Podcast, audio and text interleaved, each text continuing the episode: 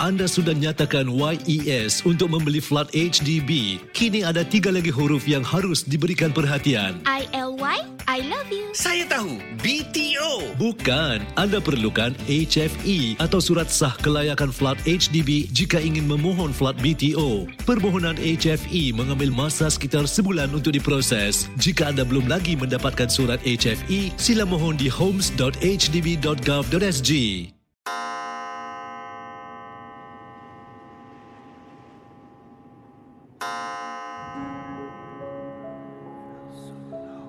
Selamat datang para pendengar Misteri Jam 12.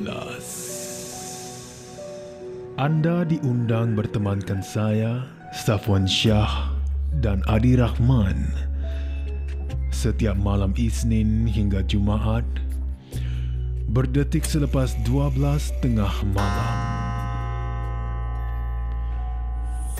Kisah-kisah misteri anda akan kami kongsikan. Ingat,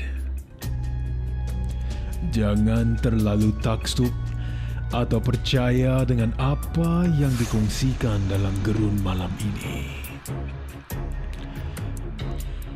Ia sekadar hiburan sahaja. Tiada siapa yang boleh mengesahkan kebenarannya. Jangan takut.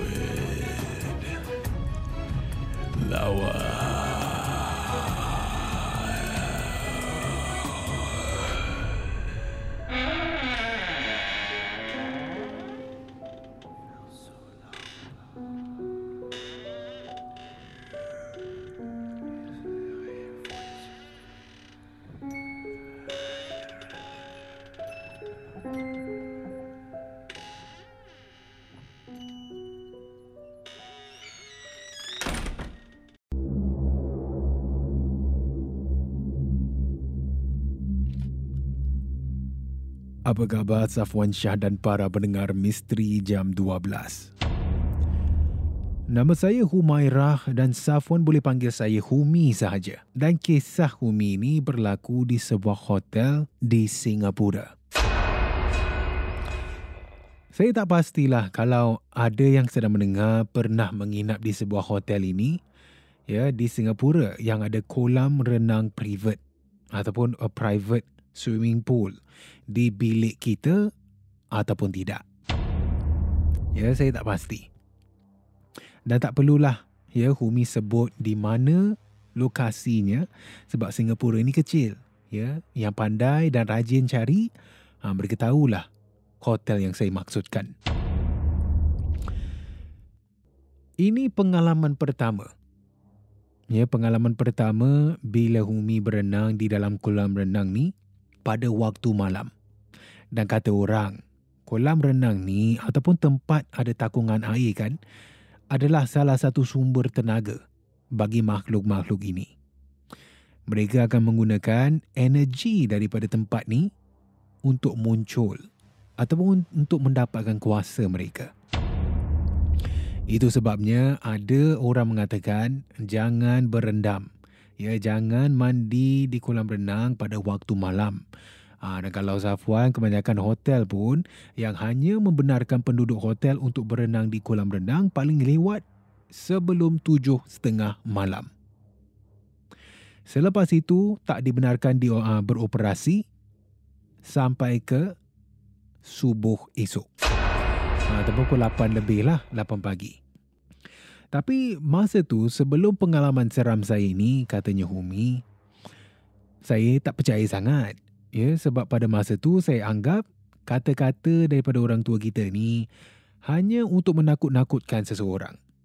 Ya, hanya cerita semata-mata. Jadi apa yang berlaku? Masa tu bila Humi pergi mandi di kolam renang, kan? Saya pergi mandi di kolam renang pada waktu malam lah. Dalam bilik hotel tu cuma ada suami saya yang sedang menonton TV. Dan kolam renang ni terletak di luar bilik. Tak besar mana pun. Ya, sederhana sahajalah. Ya, ruang ataupun lebih tepat lagi saiz kolam renang tersebut.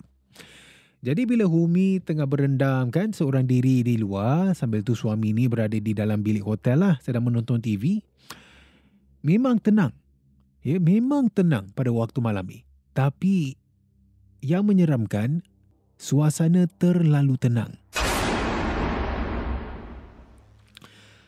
Pernah tak kita ni berada, kalau kita berada di luar kan, di tempat yang senyap sunyi sehingga badan kita ni rasa meremang. Telinga kita ni rasa macam tersumbat gitu. Macam itulah perasaan Humi masa Humi ni sedang berendam seorang diri pada lewat malam.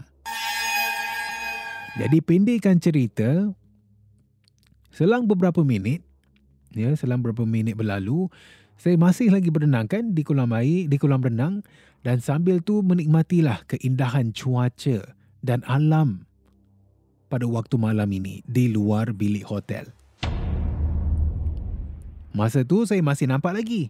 Suami saya sedang duduk di atas katil. Ya, sedang menonton televisyen. Jadi sedang berenang kan, saya macam ada dengar bunyi burung terbang.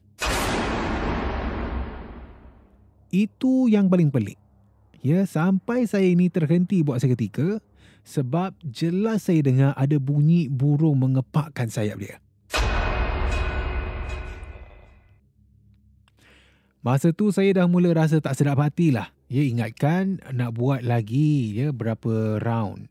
Ya, nak berenang lagi lah katanya. Walaupun dah rasa tak sedap hati katanya Humi, saya tetap nak teruskan niat untuk buat lagi beberapa round untuk berenang. Jadi bila Humi teruskan berenang ni, ya, seorang diri di luar, apa yang berlaku seterusnya, itulah. Ya, itulah my last straw katanya. Ya, sampai sekarang saya ni tak berani nak berenang pada waktu malam. Jadi sedang Humi berenang ni, saya tak tahulah kalau ini saya terlanggar sesuatu ke ataupun hanya perasaan Humi pada masa tu. Tapi saya dapat rasakan bila Humi sedang berenang di kawasan buku lali, ya, di pergelangan kaki saya ini, macam ada sesuatu yang mencengkam. Lepas tu bila dah terkena macam tu, saya terus jerit lah panggil suami kan. Saya daripada luar ni, saya terus jerit walaupun waktu malam, saya tak kisah Safwan. Terus jerit panggil suami. Dan nasib baiklah masa tu suami saya ni masih lagi ya terjaga tengah menonton televisyen. Dah saya jerit, suami saya pun keluar, dia bangkit daripada katil. Saya terus naik, tak sempat nak keringkan badan, pakai tuala pun tak sempat, terus masuk ke dalam bilik dalam keadaan basah kuyup macam tu. Pada malam tu, ya, alhamdulillah tak ada gangguan apa-apa yang lain. Ya, sepanjang malam saya tidurlah. Tapi memang Humi tak boleh lupakan. Sampailah sekarang ni. Nak katakan percaya, kata-kata orang tu benar, saya tak pasti. Mungkin itu perasaan Humi saja. Tapi bila dah kena ni, saya rasa was-was lah bila nak keluar berendam ke pada waktu malam. Tak kira lah di kolam renang ke, di laut. Di laut lagi jangan dibuat main. Dengan itu, terima kasih Safwan dan sekian, selamat malam. Dan selamat mengendalikan Misteri Jam 12. Terima kasih kerana mendengar Misteri Jam 12. Terima kasih kerana rancangan satu jam ini jam 12. Seperti mana yang selalu diingatkan, jangan mudah percaya, jangan terikut-ikut dengan kisah yang diketengahkan dalam rancangan satu jam Misteri Jam 12 Gerun Malam. Sehingga kita jumpa lagi di dalam satu lagi malam Misteri Jam 12 satu lagi malam Gerun Misteri Jam 12 Malam Malam.